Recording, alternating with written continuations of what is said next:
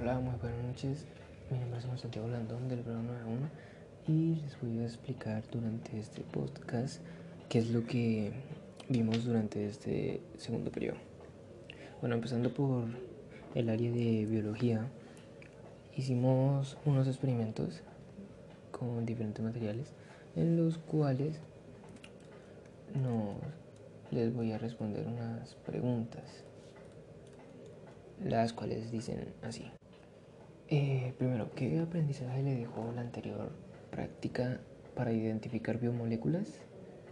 Eh, aprendí que al aplicar yo en las papas se toma un color negro en, las, en la zona aplicada.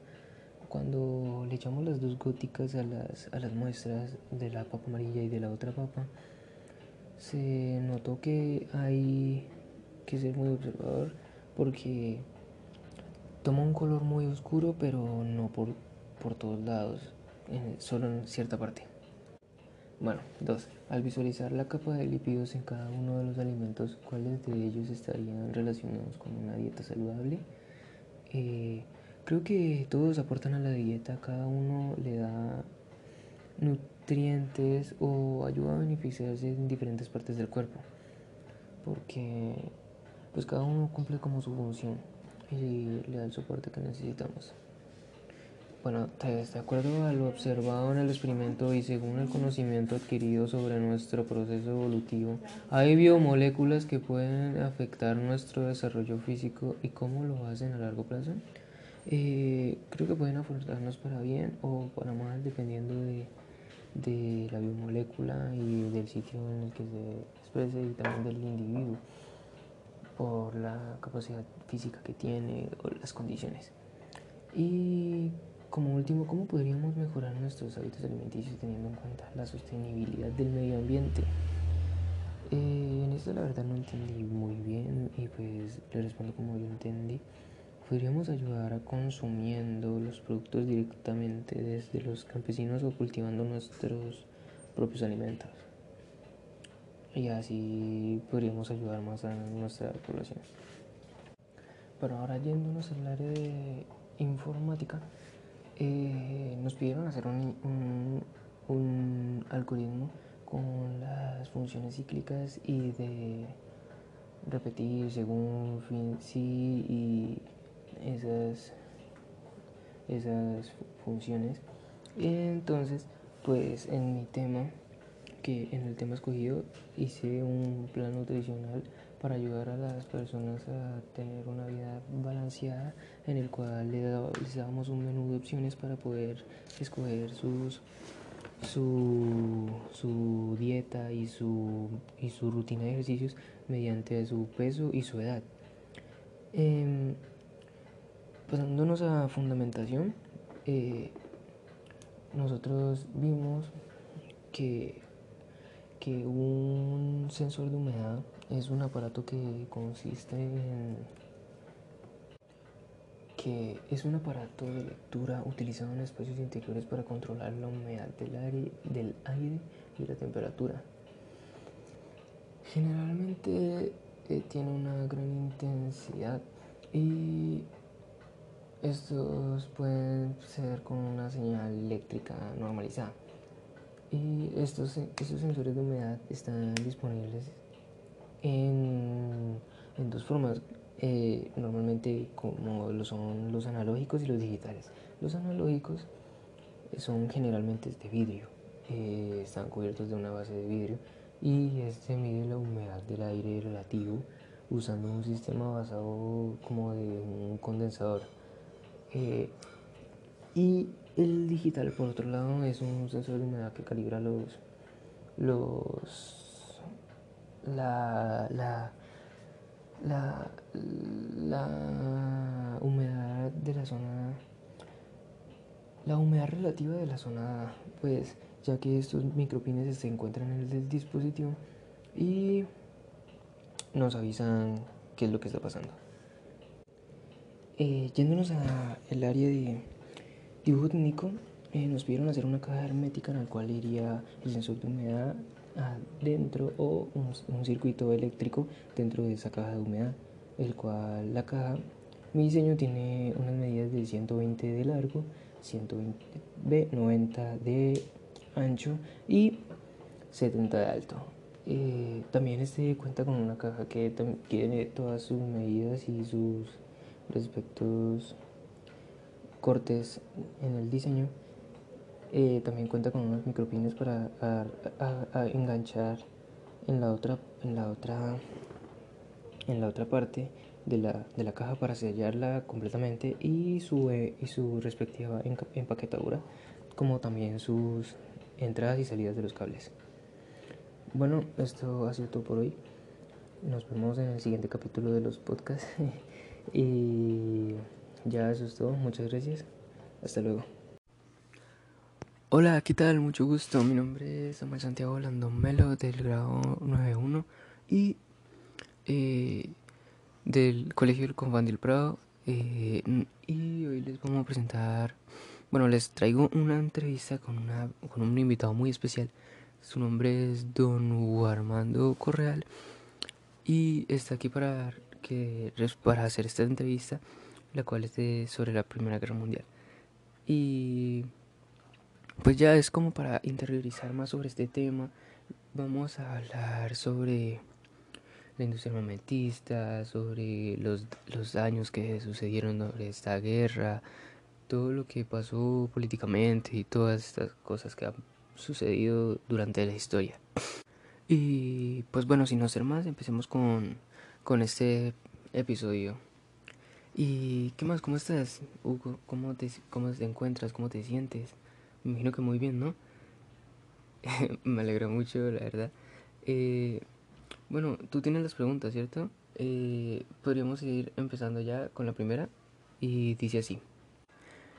Primera pregunta. ¿Sabe usted o tiene eh, algo presente de cuáles fueron las causas por las cuales se desató la Primera Guerra, la Gran Guerra?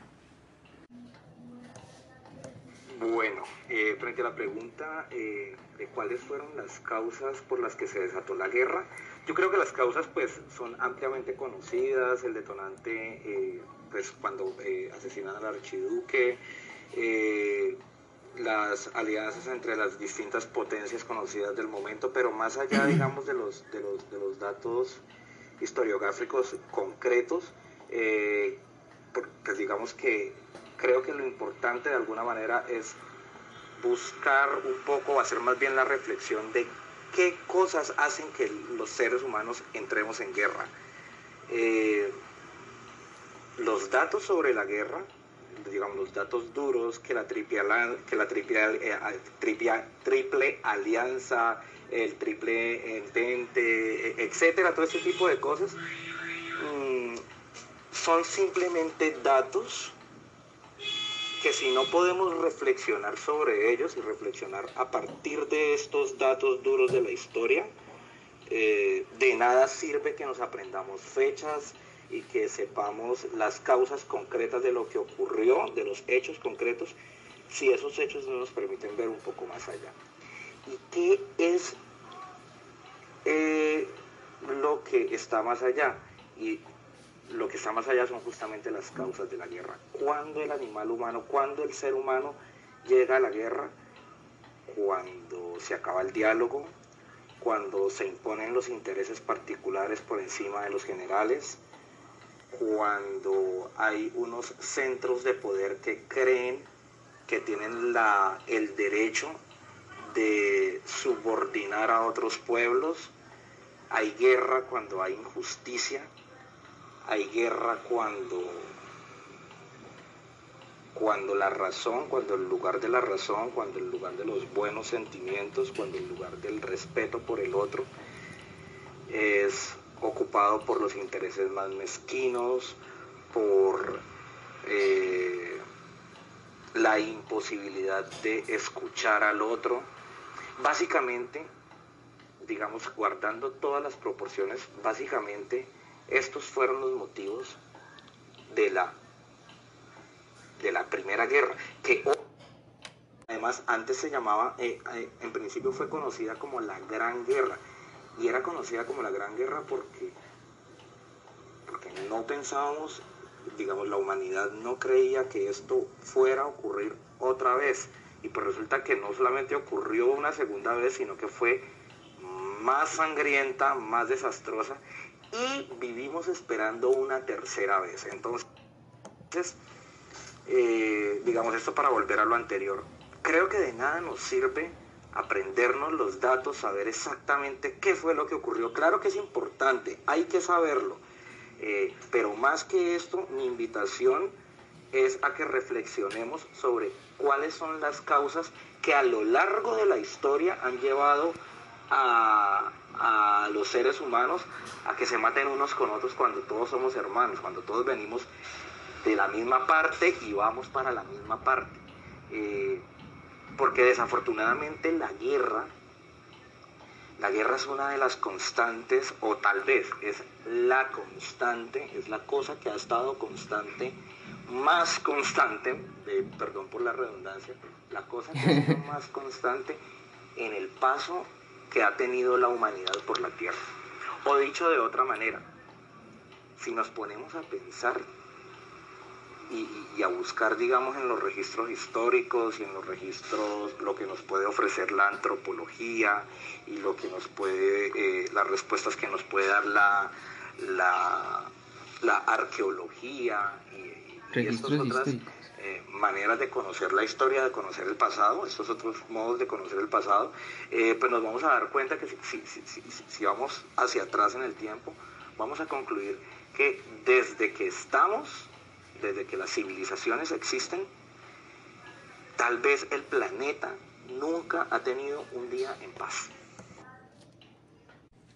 Y sí, es completamente cierto. Yo pienso que realmente cuando la humanidad deja de ser, de estar unida, como por en esos tiempos, tratando de eh, sobreponerse o imponerse encima de los otros, más allá de que, bueno, como tú le dijiste que uh, uh, también hubo el asesinato del archiduque, eh, y se empezaron a formar los bandos, Eh, prácticamente pues se, se tomó todo fuera de control y no aplicamos lo que nos diferencia, la capacidad de razonar y tener el, el, el, la comunicación con, con, con los demás, porque como bien lo hemos dicho, nosotros somos eh, seres de dependencia de comunicarnos y hablar con las personas, y cuando se pierde el diálogo y no podemos llegar a, a algún acuerdo, pues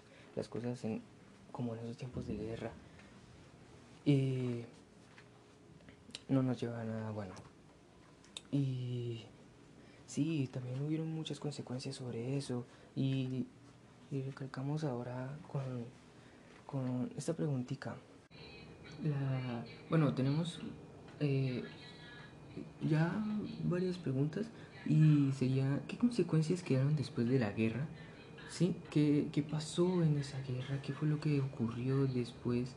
¿Qué quedó plasmado para la humanidad y, y la historia?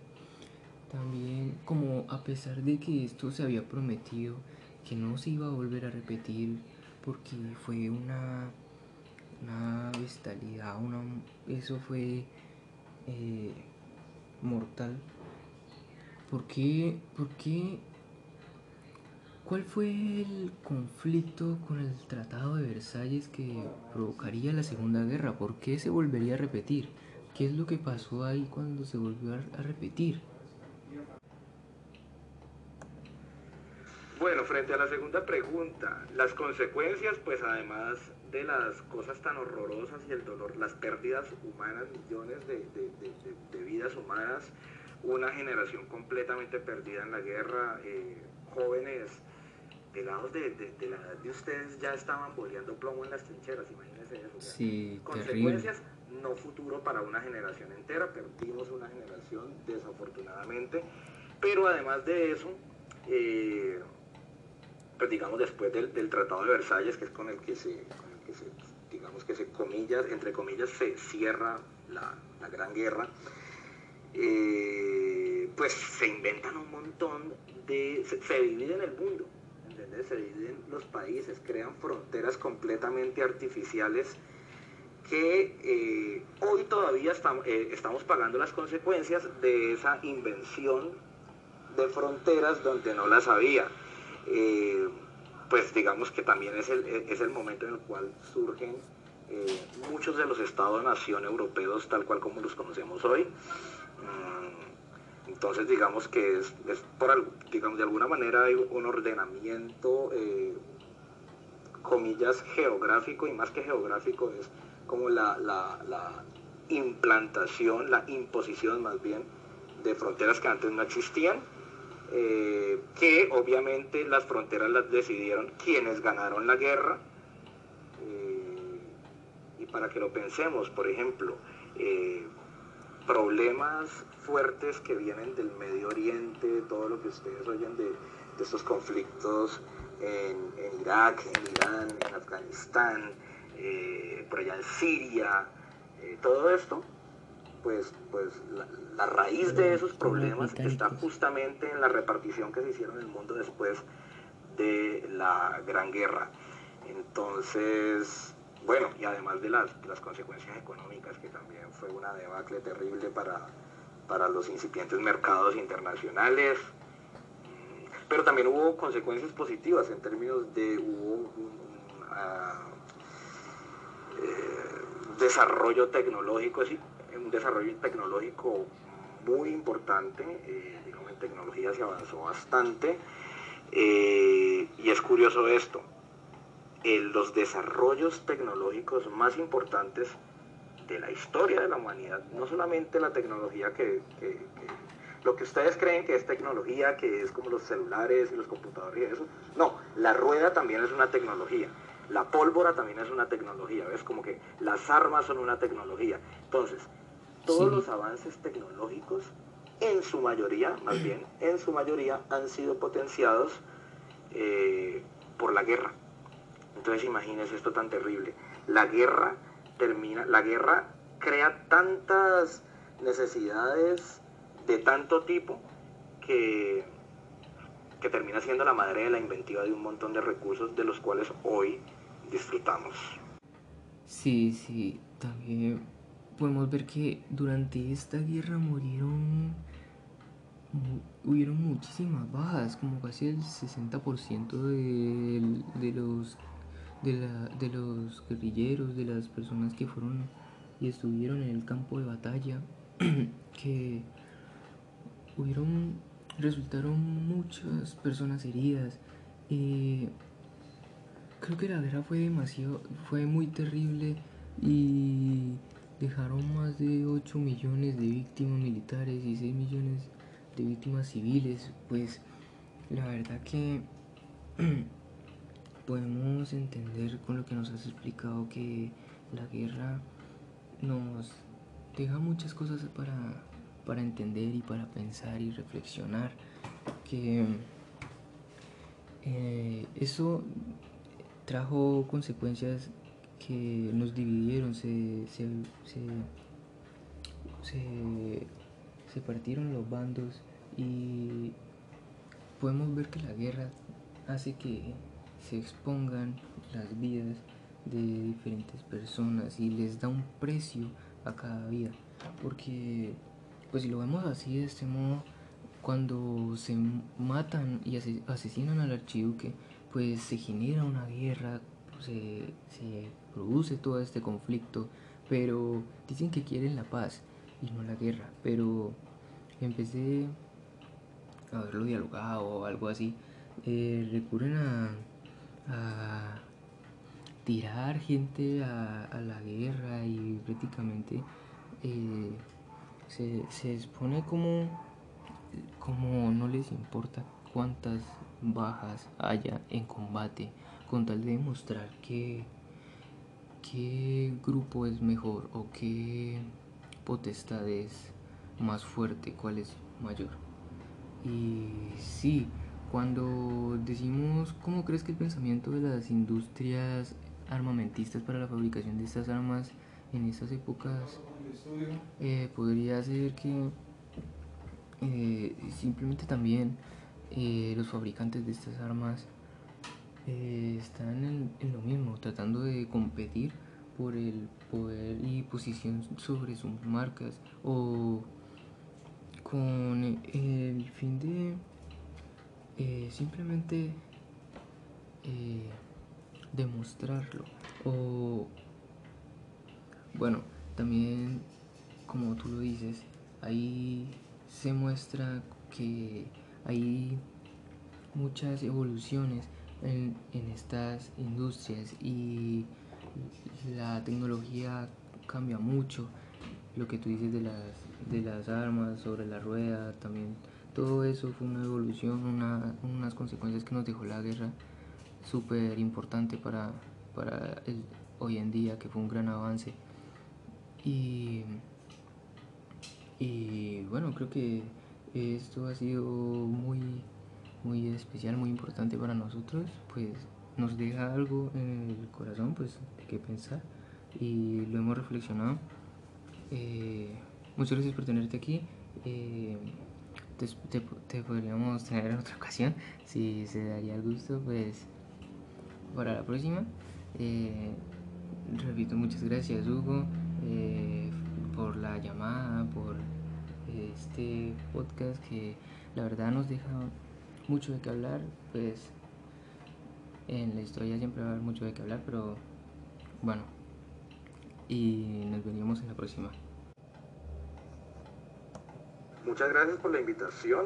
Eh, te pido disculpas si eh, no te respondí como esperabas que te respondiera o como te pidieron que te respondiera, pero eh, creo yo que eh, es más importante, sí, claro, es muy importante, como decía antes, es muy importante saber qué ocurrió en la historia, eh, porque conocer los hechos nos permiten entender el contexto en el que nos movemos, y eso es supremamente importante, porque, porque si no conocemos el contexto en el que estamos, eh, tenemos el país que tenemos.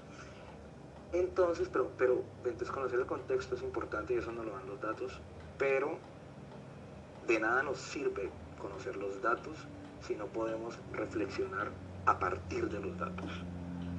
Y eso fue lo que pretendí hacer. Eh, muchas, muchas gracias. Espero que haya sido útil, espero que les haya dejado algo.